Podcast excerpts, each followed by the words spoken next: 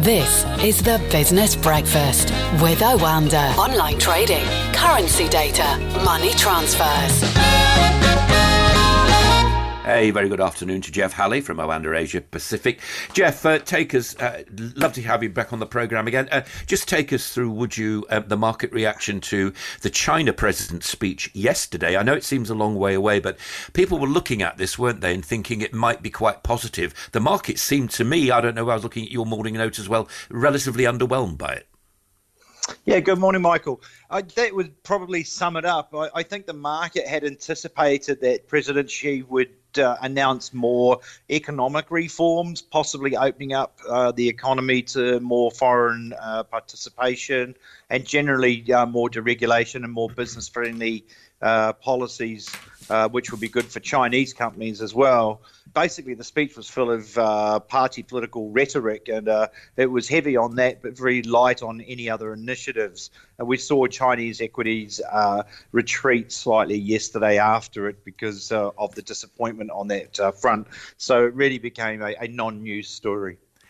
Yesterday, you also noted, um, away from other commentators, the fact that Chinese imports had grown quite extraordinarily, much more than expected. Particularly, you noted iron ore, didn't you? This, and of course, this did come at a time when the Chinese had vocally uh, said that they were actually going to do some, they're going to impose tariffs on Australian coal. But leaving that to one side for a moment, what do you think is actually going on there? Do, do they know something we don't?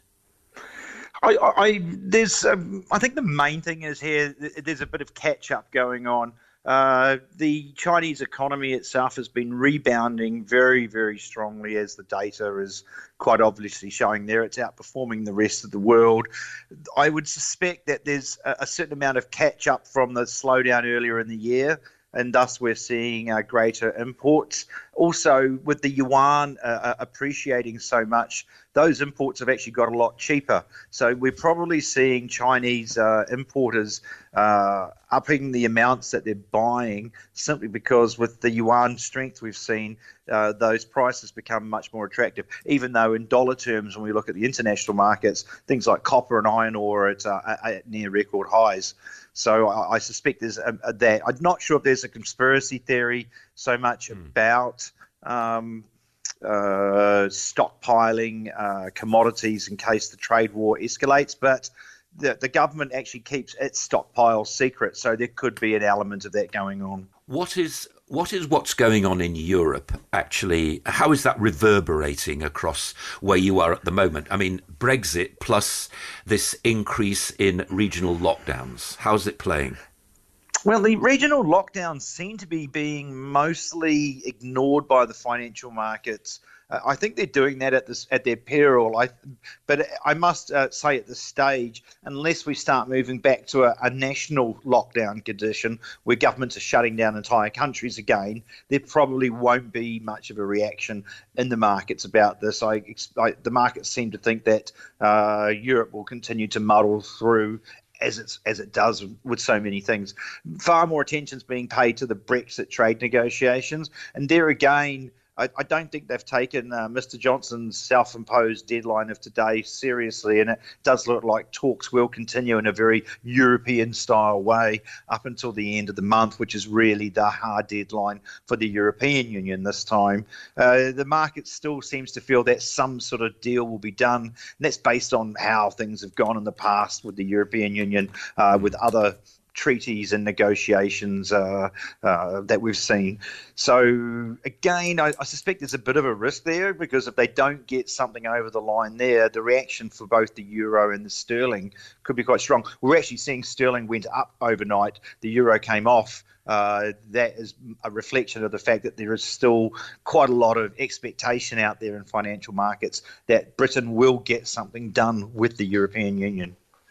How is the noise around the US uh, election playing out with you at the moment? Is there is there a preferred winner, given that Biden is so far ahead in the polls, at least? I think it's more a case of that the markets have uh, accepted that a Biden government uh, and even potentially a Democrat clean sweep of uh, the Senate and the House of Representatives as well isn't necessarily bad for the economy. I there won't be gal- galactic amounts of uh, government spending and hugely hugely increased tax rates. Yes, they have telegraphed there will be tax rates. The spending they'll get away with this time because, frankly, governments need to spend in this recession to alleviate the effects of it. Also, the Biden policies, a few analyses have said they would create more jobs and growth in the future than the Republican ones. Obviously, a Trump win would be positive for markets, but there is a definite acceptance out there that a, a Biden presidency isn't the end of days for markets as well. And and those two have basically netted each other out, and we're sort of we're sort of in a, in a, in a range trading neutral zone uh, uh, until we, I guess, get more presidential tweets. Much more attention is being pa- paid to the progress of the stimulus uh, talks in the US, which also seem to be going nowhere, sadly.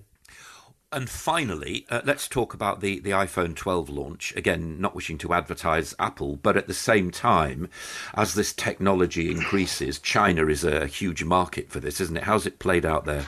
And, and, and yeah, let, let, let's also note that uh, producers such as Samsung and Huawei, I believe, uh, particularly Samsung, uh, they're on their second iteration of 5G uh, phones now. Uh, I think it's going to be potentially very bullish uh, for Apple. I, I, I, think that perhaps it hasn't been priced into Apple's stock price fully, uh, even though it has rallied strongly in the last couple of weeks. Uh, I, I, believe the demand will be huge.